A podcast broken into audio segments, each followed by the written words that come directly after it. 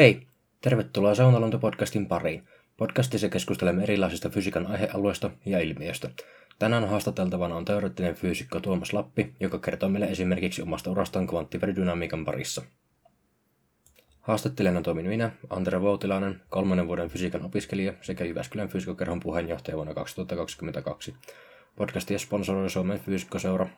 Podcast is sponsored by Finnish Physical Society.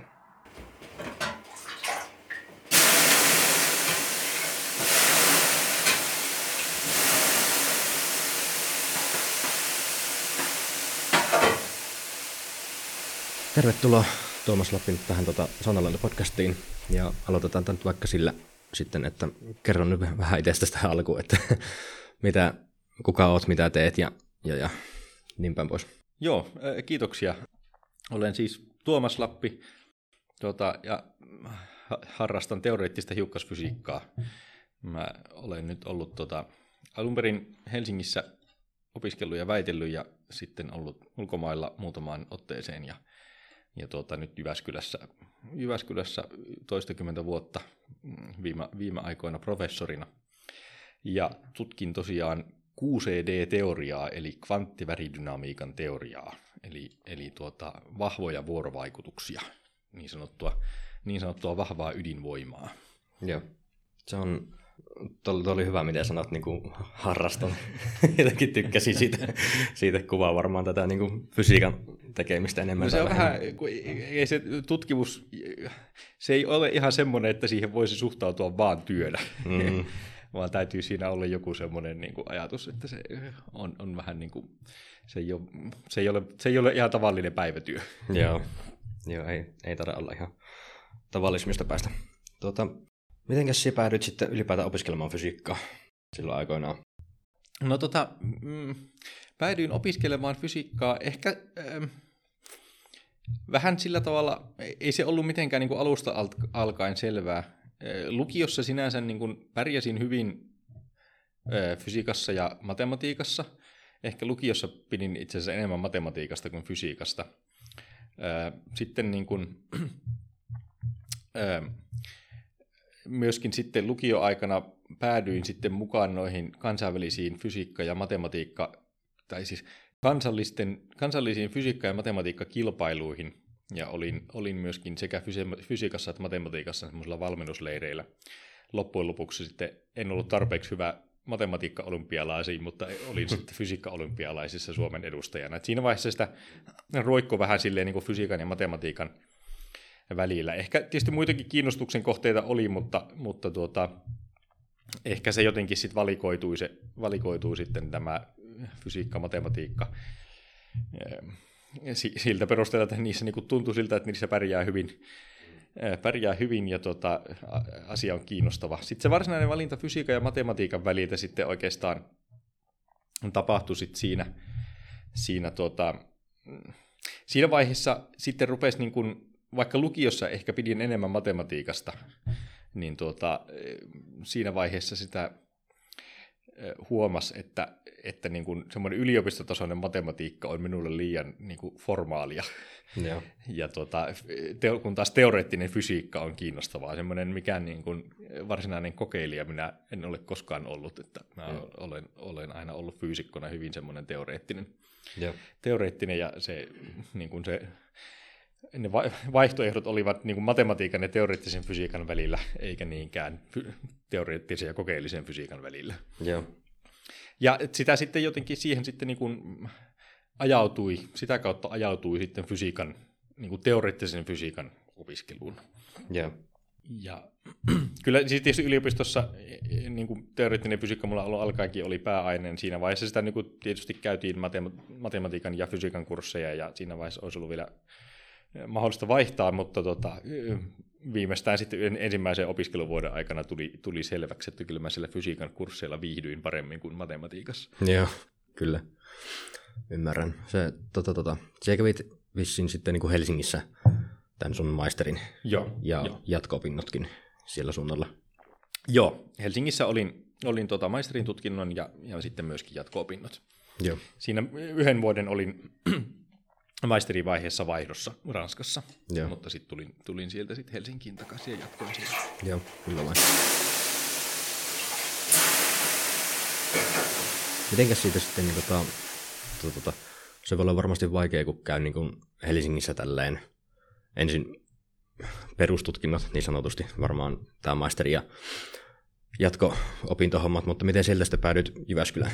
No, siinä oli tämmöinen tietysti lähtökohta, että sain työpaikan Jyväskylästä, mutta ja, ja, kyllähän täm, ja tämmöiset asiat tietenkin vaikuttaa. E, Se oli se, mitenkä, tota, se, mitenkä sit Helsingissä päädyin sitten tekemään niin kuin QCD-teoriaa, ja tota, minun, eh, jatko minun silloinen minun ohjaaja Keijo Kajantie, niin tota, teki, oli kyllä hyvin, teki tiivistä yhteistyötä Jyväskyläläisten kanssa. Mm. Et sillä tavalla mä jo niin kuin jatko-opiskelijana niin kuin tiesin, tiesin tuota, tämän Jyväskylässä olevan tutkimusryhmän ja kävin täällä usein vierailemassa ja sillä tavalla semmoinen niin kuin tieteellinen yhteys oli, mm.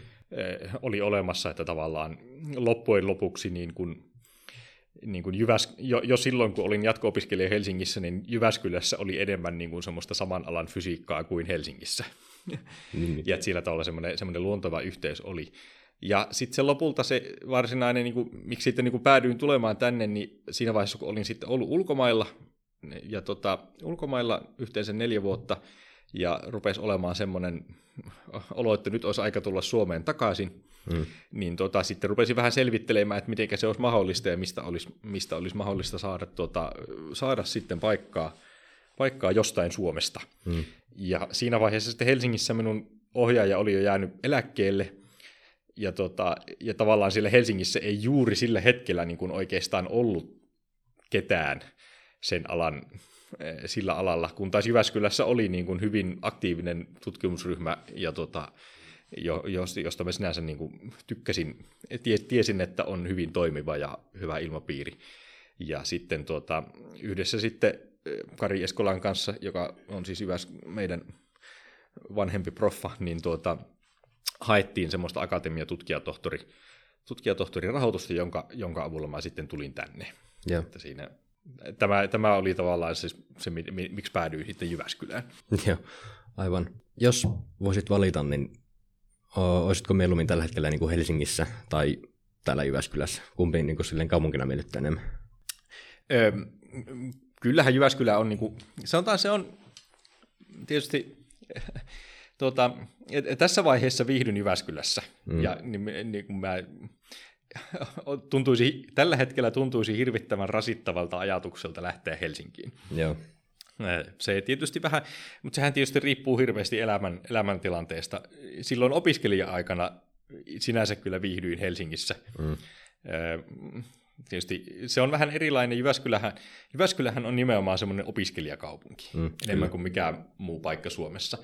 Kun taas Helsingissä mä ehkä niin kuin henkilökohtaisesti mä, mä viihdyin, tykkäsin siitä, että, että se ei ollut niin kuin pelkkää yliopistoa, vaan se oli niin kuin muutenkin iso ja kiinnostava kaupunki. Mm. Ja siinä vaiheessa se oli kivaa, mutta juuri, tä, juuri tällä, hetkellä, tällä, hetkellä, niin kuin, tällä hetkellä viihdyn täällä paljon paremmin. Joo. Ja se on vähän, ehkä tietysti riippuu, se on vähän erilaista se opiskelijaelämä, että missä sitten, missä sitten kukakin viihtyy. Toisaalta monet mielellään tulevat Jyväskylään sen takia, että se on opiskelijakaupunki. Mm. Ja se, nämä niin kuin, tavallaan kaikki pyörii yliopiston ympärillä ja niin kuin opiskelijat niin kuin hallitsee tätä katukuvaa. Mm, kyllä. Ja, ja, ja haalari, haalari kansaa, haalari kansaa niin kuin, näkyy paljon enemmän kyllä se näkyy Helsingissäkin, mutta ei se näy sillä, ei, se siellä, ei sitä siellä näy samalla tavalla. Mm, kyllä. Ja se Jyväskylä, niin tota, tämä on just semmoinen opiskelijakaupunki. Tänne saatetaan tulla sen opiskelijakulttuurin perässä, mutta varmaan tämä fysiikan laitos etenkin niin tänne tulevat opiskelijat, niin pysyy sitten ehkä sen niin kuin, fysiikan kannalta täällä sitten niin kuin, niin. myöhempään, jos pysyy, että Joo. kuka tietää minne. Ehkä siinä oli vähän se, sekin, että sitten tietysti kun olen tästä suhteellisen läheltä Jyväskylään kotoisin, niin siinä vaiheessa, kun lähti sitten opiskelemaan, niin halusi muuttaa vähän kauemmaksi kotoa kuin Jyväskylään. Se olisi ollut vähän liian lähellä. Joo. Tota, haluatko kertoa, itse asiassa tuossa palata vähän takaisin, kun sanoit, että kävit siellä, kävit siellä ulkomailla neljä vuotta, niin haluatko kertoa niistä kokemuksista, missä sä kävit ja mitä sä teit siellä? Joo, siis mä olin kahdessa paikassa postokkina. Ensin kaksi vuotta Brookhavenissa ja sitten kaksi vuotta Sakleissa. Ja ne oli siis sinänsä semmoisia niin NS-normaaleja postdoc postdoc-kokemuksia, niin kuin normaaleja postdoc-paikkoja, että siinä vaiheessa, kun oli väitöskirja valmistumassa, niin sitten oli norma- normaalin tapaan aika hakea työpaikkoja ulkomailta, ja sitä sitten haettiin paikkoja kaikista semmoista niin kuin oman alan tutkimusryhmistä. Mm. Ja, ja siis se Brookhaven oli siihen aikaan ja on vieläkin semmoinen niin kuin keskeisimpiä tämän, tämän alan tutkimuspaikkoja. Se on siis tutkimuslaboratorio, Brookhaven National Laboratory, joka on tuossa New Yorkin lähellä, semmoiset 100 kilometriä New Yorkista itään Long Islandilla, jossa, jossa tota, niin kuin QCD kokeellista minun, kokeellista minun alan tutkimusta tehdään kahdessa paikassa, CERNissä Euroopassa ja sitten Brookhavenissa Yhdysvalloissa. Että okay. Se on ennen kaikkea iso kokeellinen laboratorio, hmm.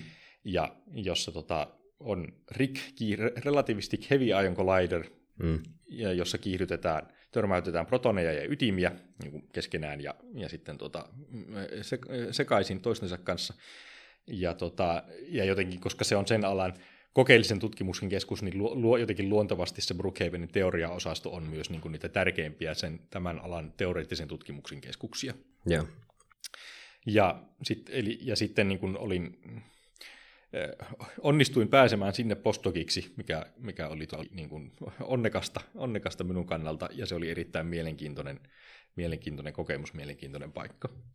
Ja sieltä sitten siirryin, eli siellä olin kaksi vuotta, ja sieltä sitten siirryin Ranskaan, jossa oli oikeastaan, siis Saclay, hieman vastaavanlainen paikka siinä mielessä, että Saclay on myös niin kuin ennen kaikkea iso kokeellinen laboratorio. Mm. Siellä ei varsinaisesti niin semmoisia hiukkas, suurenergisiä hiukkaskiihdyttimiä ole, mutta siellä tehdään paljon kokeellista tutkimusta. Siellä tehdään niin kuin semmoista ydin, ydinenergiatutkimusta ja sitten erilaista niin ehkä semmoista soveltavampaa ydinenergiatutkimusta, mutta myöskin paljon erilaista perustutkimusta, ja ne, siellä on niin merkittävät, eh, merkittävät eh, osuudet sitten niin kuin CERNin kokeissa ja muissakin kansainvälisissä kiihdytylaboratorioissa. Mutta Saclay oli sillä tavalla hyvin, vähän erilainen paikka, että Saclayssa on niin kuin myös, siellä on myös hirveän vahva teoriaosasto, ja, ja tota, se on ehkä semmoinen niin teoreettisemmin suuntautunut teoriaosasto kuin niin, Kevinissä. Niin. Että vaikka se on iso kokeellinen laboratori, niin siellä se,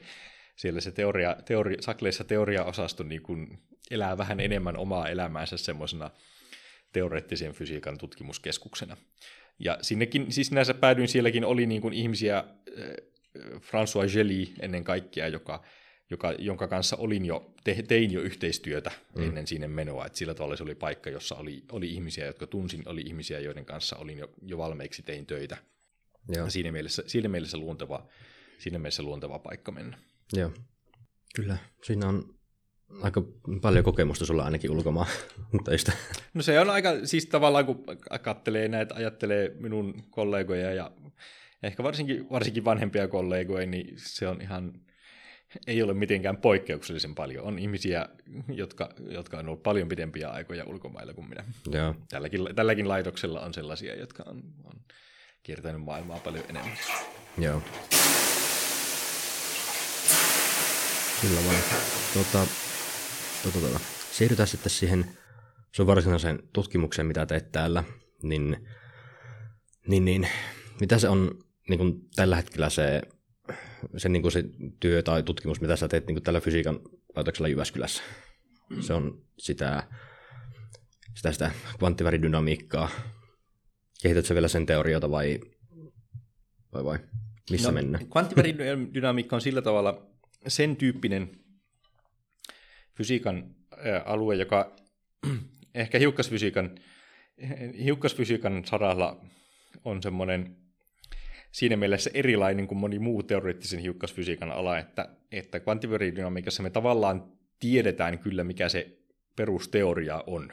Mm. Siitä ei ole tavallaan, niin kuin, tavallaan epäselvää, mutta sitten se ongelma on se, että asioiden laskeminen, kokeellisesti havaittavien asioiden laskeminen siitä teoriasta käsin on, on taas hankalaa.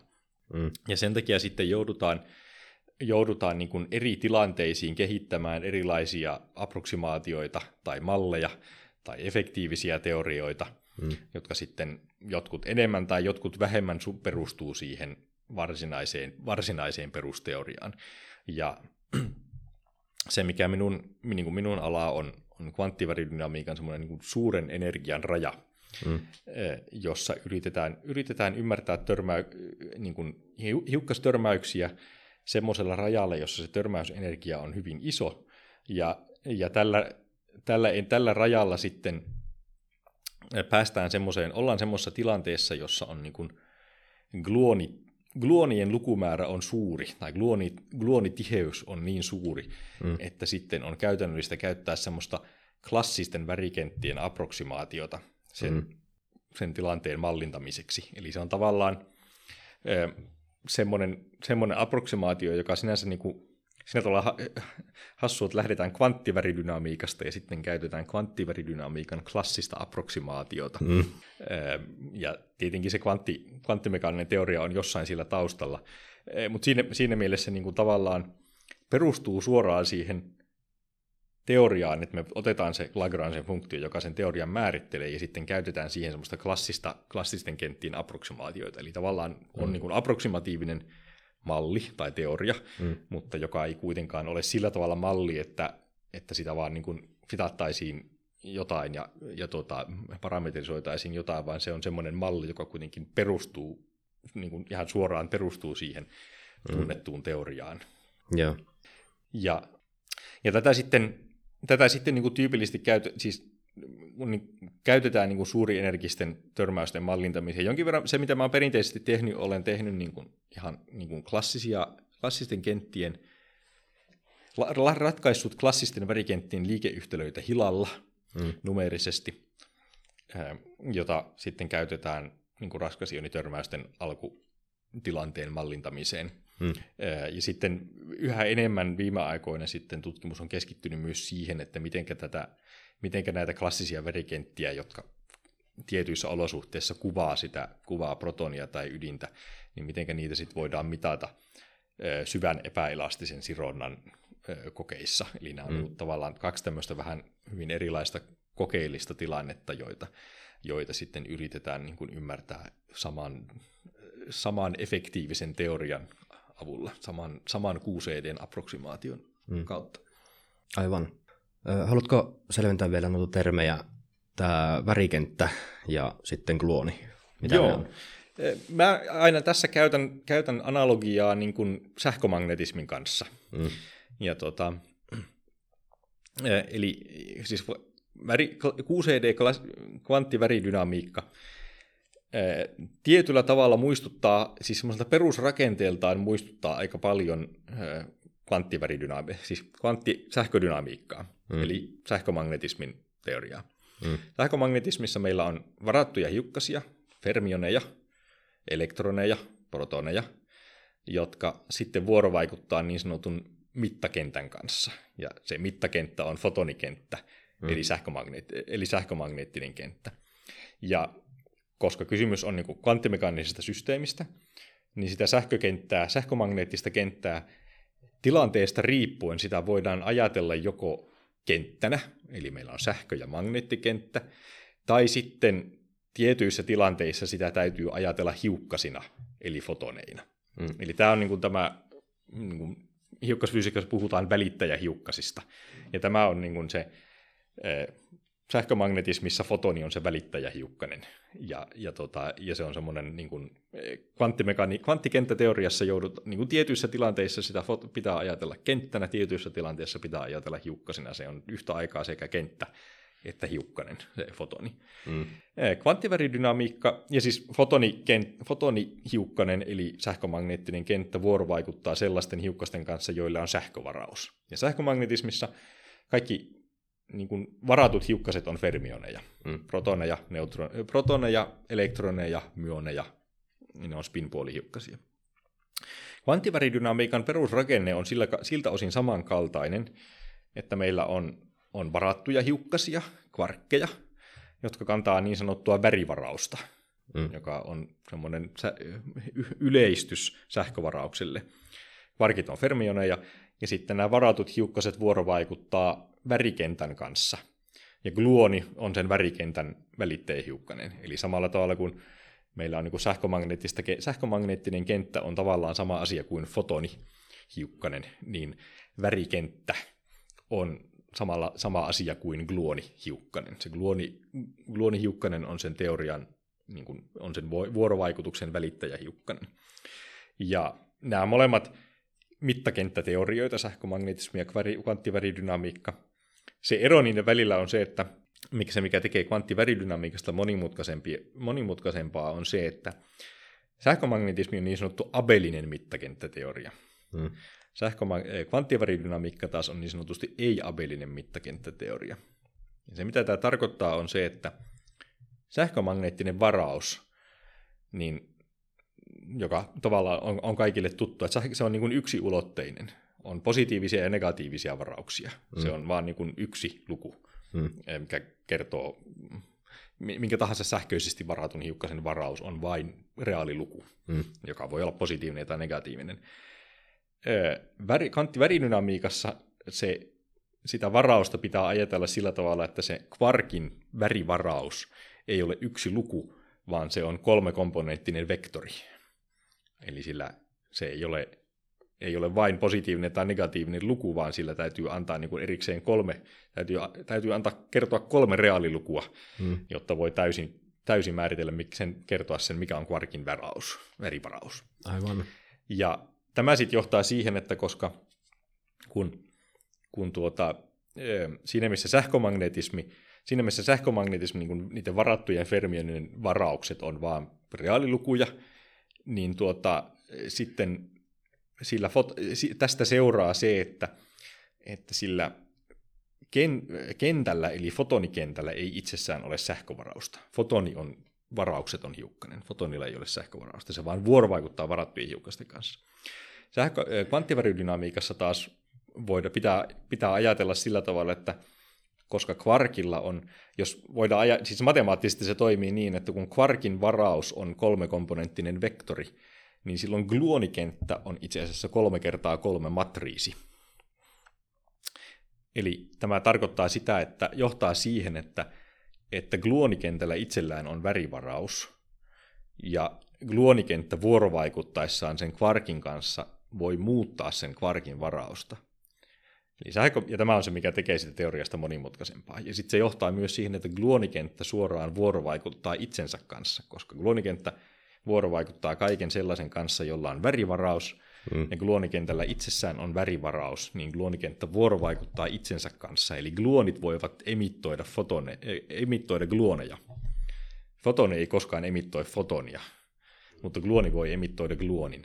Ja se, tämä tekee sen, tämä tekee sen, sen että, tuota, että ilman niitä fermionejakin, ilman niitä kvarkkejakin, vaikka meillä olisi pelkkiä gluoneja, niin se on niin kuin vuorovaikuttava teoria. Se on mm. epätriviaali teoria, joka, jo, jolla on semmoinen niin kuin rikas, rikas maailma. Kun taas, kun taas sähkömagnetismissa, jos meillä olisi pelkkiä sähkö- ja magneettikenttiä, mm. niin silloin meillä olisi vain fotoneja, jotka eivät vuorovaikuta keskenään millään tavalla. Silloin meillä ei olisi sähkömagnetismissa, jos meillä olisi pelkkiä fotonia, niin meillä ei olisi mitään vuorovaikutuksia. Mm. Mutta kvanttiväridynamiikassa, vaikka meillä, olisi, vaikka meillä on systeemi, jossa on pelkkiä gluoneja, niin se on hyvin voimakkaasti vuorovaikuttava systeemi, jossa tapahtuu faasitransitioita ja ähm, kaikkea muuta jännää. Mm. Ja tämä on, niin, tämä on pohjimmiltaan se, mikä siitä tekee tietyllä tavalla samankaltaisen, mutta sitten niin kuin semmoisella perusrakenteeltaan samankaltaisen kuin sähkömagnetismi, mm. mutta sitten niin kuin, käytännön sovellusten ja fenomenologian ja ilmi- fysikaalisten ilmiöiden kannalta väri, kvanttiväridynamiikka on paljon monimutkaisempaa, tavallaan monimutkaisempaa kuin sähkömagnetismi. Mm. Ja eittämättä paljon mielenkiintoisempaa. Se on, minusta se on paljon mielenkiintoisempaa. Totta kai sähkömagnetismissa on sitten, ähm, loppupeleissähän niin kuin, sähkömagnet, vaikka se on niin kuin hiukkasfyysikon kannalta sähkömagnetismi on semmoinen niin kuin yksinkertainen teoria, mm. niin kuitenkin sähkömagnetismistakin seuraa, seuraa niin kuin kaikki kiinteän olomuodon fysiikka ja kaikki kemia mm. pohjimmiltaan seuraa niin kuin sähkömagneettisesta vuorovaikutusta sähkömagneettisesta vuorovaikutuksesta hiukkasten välillä, että siitäkin niinkin yksinkertaisesta teoriasta kuin sähkömagnetismi seuraa hyvin monimutkainen ja kiinnostava ilmiömaailma. Sitten kvanttiväridynamiikka on jo niin kuin lähtökohdiltaan hieman monimutkaisempi teoria ja, ja, jos niin, ja niin kuin hieman mielenkiintoisempi teoria. Ja siitä niin kuin tietysti periaatteessa seuraa vielä rikkaampi ja kiinnostavampi ilmiömaailma, mm. jossa vaan niin kuin ollaan vasta, ollaan vasta niin kuin vähän raapastu pintaa verrattuna, siitä, verrattuna siihen, miten paljon, paljon niin kuin sähkömagnetismista seuraavia ilmiöitä tunnetaan ja ymmärretään.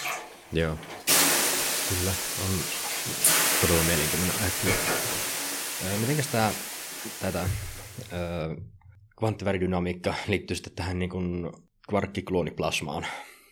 No, yksi osa tätä kvanttiväridynamiikan niin kuin asioita, jotka, jotka yksi semmoinen asia, joka näistä epäabellisista vuorovaikutuksista seuraa, on se, että tosiaan asia, joka suoraan seuraa siitä, että gluonit voivat vuorovaikuttaa gluonien kanssa, niin siitä seuraa muun muassa se, että, että tuota, kvantti, sähköma, siis värivoima, tai, eli vahva vuorovaikutus, mm. on, on hyvin voimakas silloin, kun, silloin, kun sitä mitataan niin kuin pitkillä etäisyyksillä. Eli pienillä liikemäärillä. Nyt täytyy koko ajan pitää mielessä, täytyy pitää mielessä Heisenbergin epätarkkuusperiaate, joka sanoo, että, että silloin kun tutkitaan isoja energioita, isoja liikemääriä, niin silloin tutkitaan pieni, lyhyitä etäisyyksiä. Mm. Nämä kaksi on niin kuin ekvivalentteja keskenään. Ja tässä tapauksessa lyhyt ja pitkä etäisyys tarkoittaa... Lyhyt ja pitkä etäisyys niin kuin kvanttiväridynamiikan kannalta se, se relevantti, se lyhyt versus pitkä, niin puhutaan niin kuin femtometristä, eli 10 potenssi, eli fermistä, mm. eli 10 potenssi miinus 15 metriä, joka on suurin piirtein niin kuin sanotaan protonin säde, Joo. on sitä luokkaa. Ja sitä vastaava energia, sitä vastaava energia on semmoiset 200 meviä, 200 megaelektronivolttia, mm. joka on siis kvanttiväri, 200 megaelektronivolttia, joka on kvanttiväridynamiikan mittakaupassa semmoinen niin pieni energia, Joo. matala energia. Ja sitten isot energiat on gigaelektronivoltteja ja siitä ylöspäin.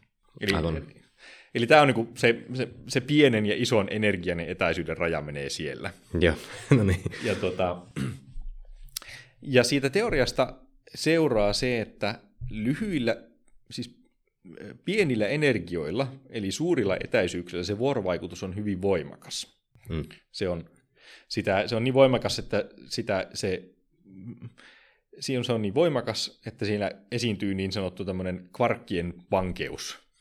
Se on niin voimakas, että niin kuin varatut hiukkaset eivät koskaan voi esiintyä, siis värivaratut hiukkaset eivät koskaan voi esiintyä yksin vaan värivaratut hiukkaset aina järjestyvät semmoisiksi sidotuiksi tiloiksi, jotka on värineutraaleja. Ja sen takia niin kuin tämmöisessä arkisessa luonnossa niin kauan kuin, eh, niin kauan kuin liikutaan energiaskaaloilla, jotka on niin tämmöisiä meidän, meidän normaaleja elektronivolttien tai kiloelektronivolttien energiaskaaloja, mitä me, mitä me tämmöisessä niin meidän ympäristössä mm. havaitaan, niin, niin tota, niitä värivarauksia ei koskaan nähdä koska kaikki värivaratut hiukkaset on, on vuorovaikuttaa keskenään niin voimakkaasti, että ne on sitoutuneita sidotuiksi tiloiksi, niin kuin protoni, hmm. joka kokonaisuutena on värineutraali. Eli, eli niitä ei nähdä, mutta sitten toisaalta siitä, siitä teoriasta voidaan, voidaan sitten vastaavasti ennustaa, että silloin kun mennään suurille energioille, eli lyhyille etäisyyksille, niin tämä värivuorovaikutus muuttuu heikoksi. Tätä ilmiötä nimitetään asymptoottiseksi vapaudeksi. Eli meillä on niin kuin värivankeus ja asymptoottinen vapaus. Nämä on ne kaksi, kaksi ääripäätä. Mm. Ja tämä asymptoottinen vapaus siis tarkoittaa sitä, että silloin kun, äh, silloin kun kvarkit vuorovaikuttaa keskenään hyvin suurilla energioilla, eli kun ne onnistutaan saamaan niin, että ne on hyvin lyhyen etäisyyden päässä toisistaan, niin niiden välinen vuorovaikutus on itse asiassa heikko. Se no ei yhtä heikko kuin sähkömagnetismi, mutta heik- heikompi mm. kuitenkin. Ja, ja tämä sitten johtaa siihen, että, että niin kuin teoriasta käsin voidaan ennustaa, voidaan ennustaa, että silloin kun, silloin kun me otetaan ainetta ja joko lämmitetään tai puristetaan sitä tarpeeksi, niin että sen, niin että sen hiukkasten välinen keskimääräinen etäisyys on tarpeeksi pieni, niin silloin se aine muuttuu heikosti vuorovaikuttavaksi. Eli tapahtuu, eli tapahtuu faasitransitio. Eli se aine, se mikä aine, joka niin kuin matalassa lämpötilassa, miss, aine, jossa matalassa lämpötilassa kaikki ne värit, värilliset hiukkaset on sitoutuneita värineutraaleiksi sidotuiksi tiloiksi, niin kuin protoneiksi, neutroneiksi, mm. niin kun se on tarpeeksi kuumaa tai tiheää, eli kvarkkien väliset etäisyydet on tarpeeksi lyhyitä, niin silloin ne kvarkkien vuorovaikutukset on sen verran heikkoja, että se aine itse asiassa ei enää olekaan sitoutunut ö, värineutraaleiksi, värineutraaleiksi sidotuiksi tiloiksi, vaan siellä on värivarattuja hiukkasia, eli kvarkkeja ja gluoneja, jotka niin kuin pääsevät liikkumaan, niin sanotusti liikkumaan vapaaksi. Mm. Ja, tämä, ja tämä, tätä, tätä, tällaista olomuotoa nimitetään kvarkkigluoniplasmaksi. Eli siis se ihan kirjaimellisesti, kirjaimellisesti se tulee siitä, että siis mitä on, kirjaimellisesti tulee siitä, että siis lähdetään siitä, mikä on plasma. Mm. Niin plasmahan on niin kuin määritelmällisesti tavallinen sähkömagneettinen plasma. Niin plasma on olomuoto, jossa on varatut hiukkaset, eivät, jossa on varattuja hiukkasia.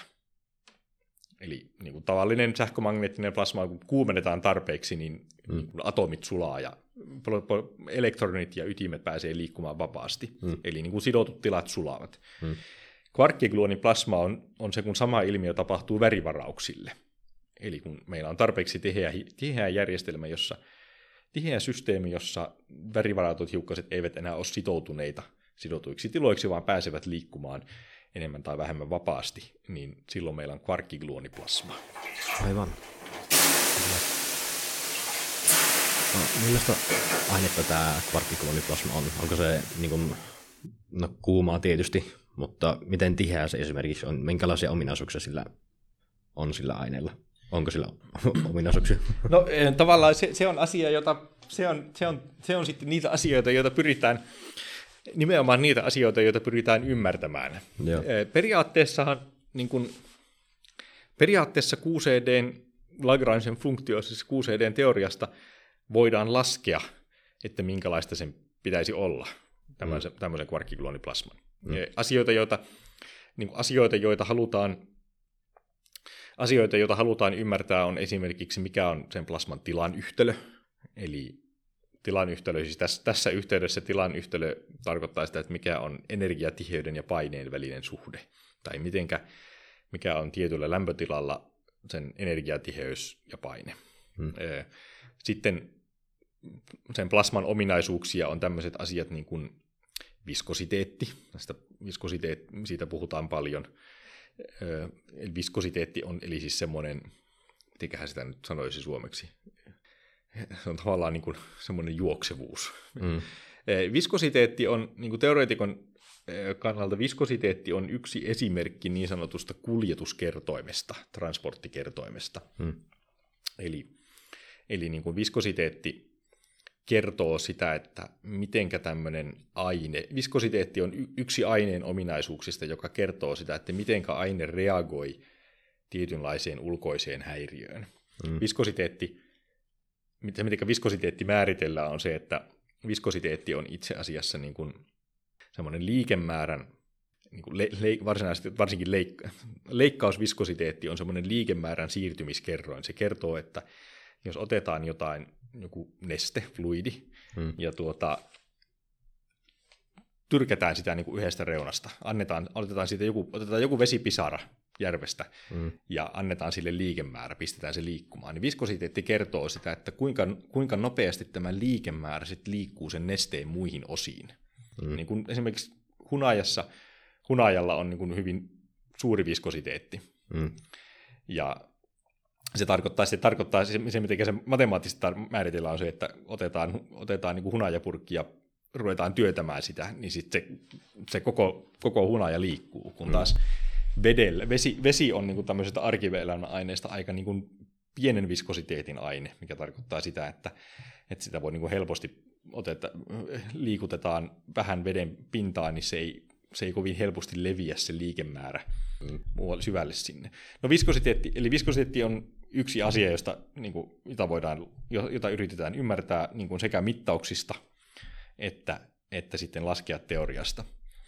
Muita vastaavia ominaisuuksia, ja viskositeetti on niin jotenkin hirveän tärkeä asia sen niin kuin raskas ionitörmäyksen prosessin ymmärtämisen kannalta. Muita vastaavia kuljetuskertoimia on, on esimerkiksi sitten säh, sähkömagneettinen johtavuus, sähkön johtavuus, resistanssi. Tämän, vastaavia tämän tyyppisiä asioita. Sitten voidaan sekä, sekä yrittää laskea teoriasta käsin, että, että, tuota, että sitten mitata kokeellisesti. Joo. Miten tätä tota, tota, näitä ominaisuuksia tai tätä plasmaa itsessään tutkitaan sitten kokeellisesti? Joo, no siis se kokeellinen, kokeellinen tilanne, tietenkin kvarkkikluoniplasmaa oli varhaisessa maailmankaikkeudessa paljon, mutta sinne emme pääse niin kuin enää, enää katsomaan takaisin. Ja tämmöiset tyypilliset niin kuin kosmologian tai astro, astronomian havainnot eivät, eivät kerro meille kovin paljon kvarkkikluoniplasman ominaisuuksista. Hmm. Se ei niin kuin, tämmöiset niin kuin, tämmöiset, tämmöiset, tämmöiset ominaisuudet eivät hirveästi ole jättäneet jälkiä nykyiseen maailmankaikkeuteen. Joten, joten kvarkinguloniplasmaa tutkitaan laboratoriossa, ja sitä tutkitaan laboratoriossa raskasionitörmäyksillä.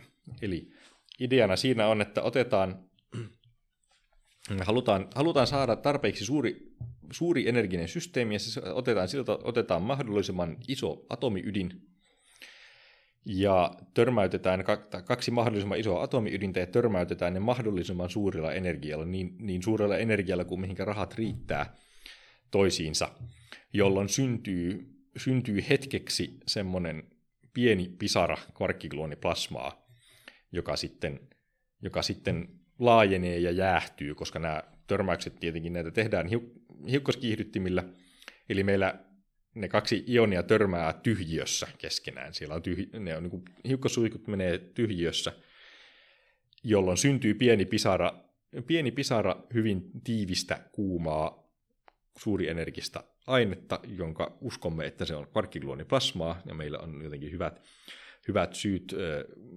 Nyky, nykytilanteessa jo voidaan hyvin sanoa, että olemme aika varmoja, että se on kvarkkigluoniplasmaa joka sitten elää hetken aikaa, hyvin lyhyen hetken, ja kunnes se, koska se tapahtuu, tämä törmäys tapahtuu tyhjössä, me jos meillä on tyhjössä joku hyvin kuuma, tiivis aine, niin se mm. laajenee sinne tyhjöön ja sinne laajetessaan jäähtyy.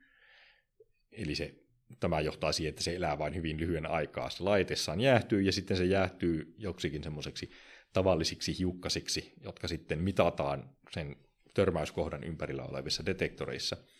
Ja näistä hiukkasista sitten loppupeleissä, näiden hiukkas, syntyneistä hiukkasista sitten loppupeleissä pyritään päättelemään ja laskemaan ja mallintamaan sen, sen plasman ominaisuuksia, joka siinä hetken aikaa oli. Joo, kyllä. Miten lyhyistä niin elinoista puhutaan tälle syntyneelle kvarkikyloniplasma pisaralle? Joo, no tässä taas toinen, siis hiukkasfyysikko ajat, täytyy ajatella hiukkasfysiikan, hiukkasfyysikon luonnollisissa yksiköissä. Mm. Ja hiukkasfysi, hiukkasfysiikka on, on, sekä, on sekä kvanttimekaanista että, suhteelli- että relativistista. Ja kun sanotaan, että se on kvanttimekaanista, niin se tarkoittaa, että siellä on mukana H-viiva, Planckin vakio. Mm. Ja kun sanotaan, että se on relativistista, niin tarkoittaa, että jotenkin, relevant, jotenkin siellä mukana on valon nopeus C. Ja tuota, Hiukkasfyysi- hiukkasfyysikon luonnollisissa yksiköissä H- on yksi ja valonnopeus on yksi, mikä tarkoittaa sitä, että, että hiukkasfyysikko voi mitata etäisyyksiä metreinä. Eiku, voi, voi, etäisyyksiä metreinä voi mitata aikaa metreinä mm. tai voi mitata etäisyyksiä sekunteina. Mm. Ja vastaavasti kun H- on yksi, niin hiukkasfyysikko voi mitata myöskin eh, energiaa yksi per sekunteina, energiaa hertseinä tai, tai sitten aikaa yksi per, voltteina, yksi per jouleina mm. tai yksi per elektronivoltteina.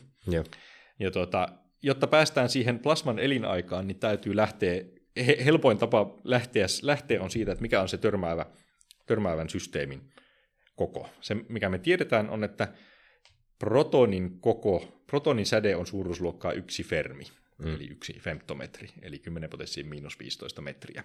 Mm. raskaassa, atomi, raskaassa atomiytimessä on, on semmoiset 200, suuruusluokkaa 200 nukleonia, protonia tai neutronia, eli semmoisen ytimen kulta- tai lyijyytimen säde on suuruusluokkaa 6-7 fermiä.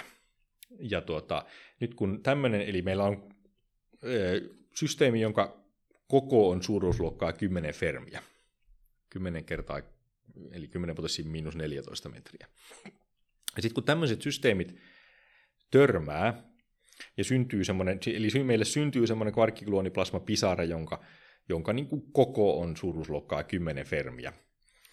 Ja kun se pisara lähtee laajenemaan, niin se lähtee laajenemaan niin kuin suur, suuruusluokkaa valon nopeudella. Se on hyvin, relati- se on hyvin relativistinen systeemi, niin äänen, äänen, nopeus on, äänen nopeus on valon nopeus jaettuna 4 kolmella. Eli äänen nopeus kvarkkikluoniplasmassa on lähes on samaa suuruusluokkaa kuin valon nopeus. Eli tavallaan kaikki tämmöiset niin sen systeemin, sen plasman laajeneminen tyhjiöön tapahtuu suuruusluokkaa valon nopeus. Hmm. Ja tästä voidaan pää- nopeudella, joka on suuruusluokkaa valon nopeus. Tästä voidaan päätellä, että, päätellä, että sen syste- kvarkkikluoniplasman elinaika on samaa, luok- on samaa suuruusluokkaa kuin sen koko. Hmm. Siis kun muistetaan, että ollaan luonnollisissa yksiköissä, jossa voidaan aikaa ja etäisyyttä mitataan samoilla yksiköillä. Hmm. Ja muunnoskerroin on valon nopeus. Eli toisin sanoen, toisin sanoen tuota, sen systeemin elinaika, sen Parkinson plasman elinaika on suuruusluokkaa 10 fermiä. Mm. Jos sen haluaa muuttaa sekunneiksi, niin sit pitää laskea, äh, miten se nyt on, sitten se pitää kertoa, tuota, jakaa valon nopeudella. Mm. Eli 10, 10 potens, sanotaan 10 potenssiin miinus 14 metriä jaettuna valon nopeus on suuruusluokkaa 10 potenssiin 8 metriä per sekunnissa.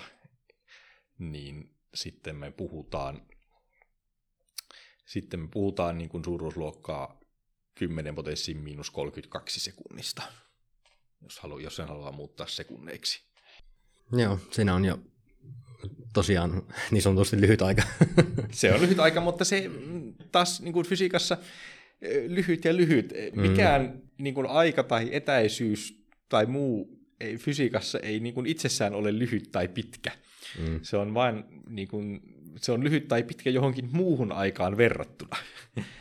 ja, ja tavallaan, että niin kuin, ei, ei metrikään ole lyhyt tai pitkä, vaan mm. metri on lyhyt tai pitkä riippuen siitä, mihinkä sitä vertaa. Mm. Ja, ja tuota, met, jos niin puhutaan astronomiasta, niin metri on lyhyt, ja mm. sitten jos puhutaan, puhutaan tuota puolijohteista, niin metri on pitkä. Mm. Ja samalla tavalla sitten se 10 potenssiin miinus 32 sekuntia, niin se on johonkin tämmöiseen niin kuin, normaali huoneenlämmössä tapahtuviin asioihin verrattuna lyhyt aika. Mm. Se on ehkä biologisiin prosesseihin verrattuna lyhyt aika, mutta kvanttiväridynamiikan kannalta se on pitkä aika, koska, koska kvanttiväridynamiikan se, se vertailukohta on se semmoinen QCDn luonnollinen skaala, joka on on niin kuin se yksi fermi, mm. tai yksi fermi tai, tai 200, giga, 200 megaelektronivolttia energiaskaalana. Mm. Ja siihen skaalaan verrattuna se 10, 10 fermiä on jo pitkähkö aika. Mm. Tietysti tässä ollaan vähän sillä rajalla, että meillä on, niin kuin, jos meillä on se 10 fermiä on pitkähkö aika verrattuna yhteen fermiin. Mm. Ja mikä tarkoittaa sitä, että se kvarkkikluoniplasma ei ole, se ei ole ihan semmoinen niin kuin täydellinen tasapainosysteemi, se kuitenkin se elää tarpeeksi pitkään, että sitä voidaan niin kuin kutsua aineeksi.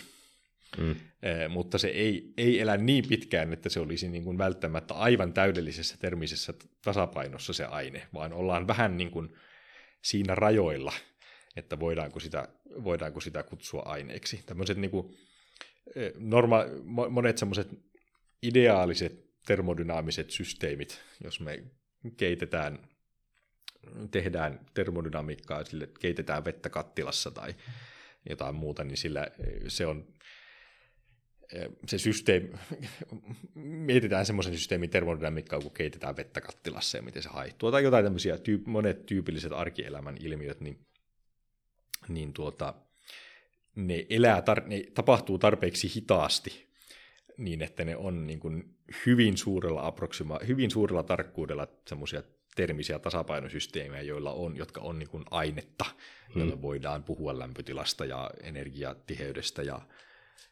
muista, koska se, se ero sen mikroskooppisen aikaskaalan ja sitten sen systeemin elinajan välillä on no, monissa arkisissa tilanteissa se on 10 potenssiin joku iso luku. Mm.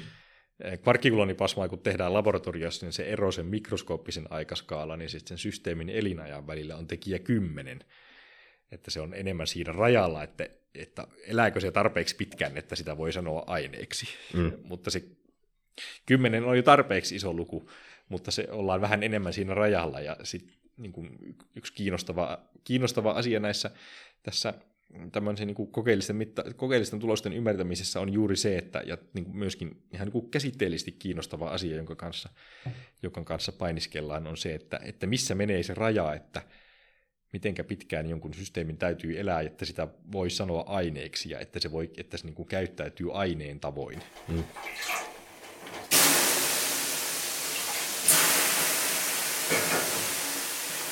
Tämä on, tämä on niin kuin, mun mielestä tosi mielenkiintoinen aihe, koska siinä tulee niin kuin, tavallaan, tämä on just semmoinen aihe, niin kuin, missä päästään pois siitä niin kuin, arkinäkemyksestä, että joo, ollaan huoneessa ja niin kuin, materia on tämä pöytä tässä, mitä koputetaan, mutta sitten kun katsotaan tosi pienellä tällä hiukkasfyysikon ajattelutavalla jotain tätä kvarkikloniplasmaa, niin se on todella hyvin eri, erinäköinen maailma, mutta tosi mielenkiintoinen kyllä sellaisena itsessään. Öö, Tuosta itse asiassa semmoinen kiinnostava juttu, että onko luonnossa niin kuin vielä semmoisia niin jotainkin kohteita tai niin kuin asioita, missä voisi esiintyä kvarkkikloniplasmaa, tai onko havaittu jotain teorioita tämmöisistä asioista? No siis näiden tota, laboratoriossa tehtävien hiukkastörmäysten lisäksi toinen, toinen tilanne, toinen niin fysikaalinen tilanne, jota henkilökohtaisesti en ole ihan niin paljon tutkinut, mm. mutta jota tunnen ihmisiä, jotka, jotka sitä tekevät, joka niin teoreetikon kannalta on tietyllä tavalla samankaltainen, on, on sitten tämmöinen tiheä karkkiaine. Siinä missä tämmöisessä raskasioni-törmäyksessä me luodaan niin kuumaa kvarkkiainetta, että me saadaan se kvarkki, kvarkkigluoniplasma aikaiseksi sillä tavalla, että me otetaan kaksi ydintä, joilla on paljon energiaa. Ja se varsinaisesti se se plasma syntyy itse asiassa enemmän siitä energiasta kuin niistä ytimistä. Et siinä, siinä pistetään pieneen tilaan paljon energiaa ja siitä, siitä energiasta syntyy hiukkas antihiukkaspareja. Eli se on tavallaan se on, se on kuumaa ainetta, sillä on paljon energiaa. Hmm. Sitten, mutta sitten voidaan, toinen tapa tehdä tämmöistä kvarkkiainetta, jossa kvarkit käyskentelee vapaina, on tehdä tiheää ainetta. Hmm. Ja tiheän aineen tekeminen tarkoittaa sitä, että otetaan suuri määrä, ei pelkästään niin kuin kaksi atomiydintä, vaan paljon isompi määrä kvarkkeja, mm. ja puristetaan ne kasaan pieneen tilaan. No mi, missä, tämmöistä, missä, voida, missä tämmöistä voidaan tehdä? Tai mikä, mikä on se mikä on voima, jolla saadaan paljon ainetta puristettua pieneen kasaan? No painovoima on sellainen voima. Eli jos me, jos me tehdään, eli Eli, otet, paino, eli puhutaan, silloin puhutaan neutronitähdistä. Eli neutronitähti on semmoinen hyvin tiivistä ainetta, jossa on paljon kvarkkeja, siis sillä on neutroneja, neutronit koostuvat kvarkeista, mm. ja sillä on painovoima, joka puristaa sitä kasaan hyvin tiiviiksi. No nyt on sitten on spekuloitu ja, tai ehdotettu, tämä ei ole sillä tavalla niin kuin varmaa, mutta on spekuloitu, että kaikista isoimpien neutronitähtien ytimissä voisi myös olla kvarkkiainetta, jossa, jossa ne neutronit ovat tavallaan sulaneet kvarkeiksi. Ja tämä on sitten niin kuin semmoista tiivistä kokoon puristamalla tehtyä kvarkkiainetta siinä, missä hiukkaskiihdyttimissä tehdään niin kuin kuumaa lämmittämällä tehtyä kvarkkiainetta. Mm. Teoreetikon kannalta kysymys on niin kuin tietyssä määrin samasta asiasta siinä mielessä, että molemmissa loppupeleissä päästä, loppupeleissä se idea on se, että kun meillä hiukkasten, etä, kes, hiukkasten väliset, et, hiukkaset on lähellä toisiaan, niiden etäisyydet on lyhyitä, niin silloin ne vuorovaikutukset on heikkoja ja silloin se niin kuin sulaa. Mutta tuota, tietysti kokeellisina tilanteina tämmöinen neutronitähti on hyvin erilainen kuin mm. hiukkaskiihdytin. Että sitä, toisaalta siinä on se hyvä puoli, että neutronitähdet on suhteellisen stationaarisia, stationaarisia että ne vaan istua möllöttää tuolla ja niitä pääsee niin kuin havainnoimaan rauhassa, e, mutta toisaalta neutronitähdet on myöskin kaukana ja, ja tuota, niin kaukana, että niihin ei pääse niin kuin ihan fyysisesti käsiksi ja ne, ne emittoivat meille niitä signaaleja, mitä emittoivat ja ne eh, sille ei pääse, niin kuin, ei pääse tekemään ihan mitä tahansa kokeita. Ja myöskin neutronitähdissä on se, että jos neutronitähdin jos neutronitähdessä on kvarkkiainetta, niin se voi olla ainoastaan sille ihan neutronitähden keskellä, missä se painovoiman puristuvu- puristuvuus on suurinta. Mm. Neutronitähden pinta on aina neutronitähden pinta on aina semmoista tavallista ainetta. Mm. Että sitten joudutaan niin kun yrittää, yritetään neutronitähdistä sitten niiden ominaisuuksia päätellä havainnoimalla niiden e, täytyy olla semmoisia ominaisuuksia, jotka jollain tavalla kertovat siitä, mitä siellä on sisällä, eikä pelkästään semmoista säteilyä tai signaaleja, jotka tulevat meille vaan pinnalta. Hmm. Joo, joo. Onhan siinä sulateltavaa vähintään. tota, tota, tota. Tätä oli tosi mielenkiintoista kuunnella, mutta vielä tämmöinen pieni ehkä loppukevennyksen tyyppinen, niin millainen on, kun sanoit jo alussa, että teoreettinen fysiikka ei ole mikään kovin normaali päivätyö, niin, niin, niin minkälainen on sitten teoreettisen fysiikon työpäivä? Tai miten ne työpäivät eroavat toisistaan, jos eroaa? No, onhan se tietysti niin kuin, työ, eihän se työ sillä tavalla päälle niin kuin vaikuta, että kyllähän teoreettinen fyysikko istuu tietokoneen, tietokoneen ääressä siinä, missä niin kuin kuka tahansa keskimääräinen toimistotyöläinen. Mm. Ja sillä tavalla niin kuin monet asiat, ehkä sanotaan monilta osinhan työ on samanlaista kuin kenenkä tahansa yliopistossa työskentelevän tutkijan työ. Eli ohjataan opiskelijoita, opetetaan, eh, tehdään tutkimusta. Eh, et ei se sillä tavalla, eri aloilla tehdään tutkimusta eri, eri aiheista, mutta mm. tuota, eihän se, niin kuin se peruslähtökohta, ohjataan opiskelijoita, opetetaan ja tehdään tutkimusta, kirjoitetaan artikkeleita, tehdään sitä työtä, joka, tutkimustyötä, josta saadaan ne asiat siihen, mitä sinne artikkeliin kirjoitetaan, niin eihän se nyt sinänsä tietysti niin kuin teoreettisessa fysiikassa poikkea, mm. poikkea mistä tahansa muustakaan niin kuin, tutkimusalasta. Teoreettisessa fysiikassa tietysti itse vähän liikun sillä rajalla, että olen paljon harrastanut niin kuin numerista laskentaa, tiettyjä asioita tehdään paljon suurtietokoneilla, mutta tuota, tiettyjä asioita myös niin kuin lasketaan kynän ja paperin kanssa, mikä ehkä on niin kuin, ja on niin kuin tehdä joko analyyttisiä laskuja, analyyttisiä laskuja ja sitten ylipäänsä se, siinä on paljon, se mikä, se mikä siinä on hauskaa on juuri se, että, että tuota, siis niin kuin asioiden ymmärtäminen, se, että, se, että niin kuin oikeasti, oikeasti kuitenkin merkittävä asia, merkittävä osa, ja semmoinen ehkä palkitsevin osa sitä on se, että, e, että istuu kynä ja paperin kanssa tai liitutaulun ääressä ja miettii jotain laskua, että miten tämä pitäisi laskea ja mitä pitäisi laskea. Ehkä vielä enemmän se, että, vielä enemmän se, että niin kuin, mikä on oikea approksimaatio – mitenkä, jotkut asia, mitenkä joku lasku pitää organisoida. Ja silloin, jos tämmöisiä, niin kuin, jos tajuaa, että, mit, tajuaa, että miten tämä asia pitää mallintaa, miten tämä asia pitää laskea, että se niin kuin, toimii ja antaa, eh, lasku antaa järkevän, lasku antaa järkevän fysikaalisesti, fysikaalisen lopputuloksen ja myöskin tulo, saadaan mu, väännettyä se asia semmoiseen muotoon, että se on laskettavissa, niin, niin se on niin kuin niitä palkitsevimpia asioita jotka tietysti mitä enemmän sitten niin kuin palkitsevimpia asioita, joita joskus tulee paljon ja joskus, joskus sitten hukkuu semmoisen niin kuin enemmän rutiinin alle. Mutta. Joo, kyllä vain. Onko sulla vielä jotain terveisiä tai haluatko sanoa jollekin vaikka tälle alalle haluaville opiskelijoille jotakin?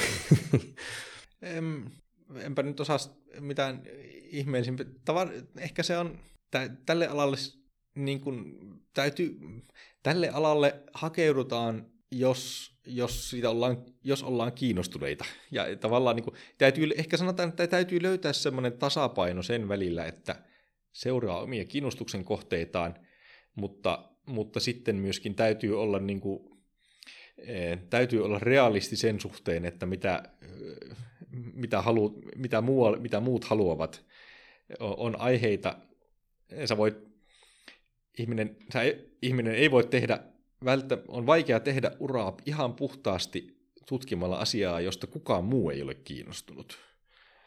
Mutta toisaalta, jos vaan tu- yrittää tehdä asioita, joista muut on kiinnostuneita, niin, niin sitten ei ole myöskään omaa motivaatiota. Että se on, e, mitä semmoista niin kuin, ei, ei voi antaa semmoista niin kuin äärimmäistä, ei, ei pidä mennä äärimmäisyyksiin kummassakaan suunnassa. Täytyy toisaalta seurata omia kiinnostuksen kohteitaan, mutta täytyy myöskin olla niin kuin, täytyy myöskin ottaa huomioon se, että että mistä muut on kiinnostuneita, mikä, mikä maailmalla, mi, millä alalla on aktiivista toimintaa, liittyy se sitten tutkimukseen tai mihinkä tahansa sitten niin kuin muuhunkin uraan, että tuota, pitää olla itse kiinnostunut siitä, mitä tekee, mutta täytyy myöskin tehdä sellaisia asioita, jotka on tärkeitä ja hyödyllisiä ja kiinnostavia muille ihmisille. Ja näiden välitä pitää löytää se tasapaino. Tämä pätee sekä hiukkasfysiikkaan kuin, niin kuin muihinkin asioihin. Joo, kyllä vain. Ei siinä. Kiitoksia paljon tästä haastattelusta sitten, että laitetaan tämä tältä osin pakettiin ja, ja, ja toivotaan hyvää työpäivää. Kiitoksia.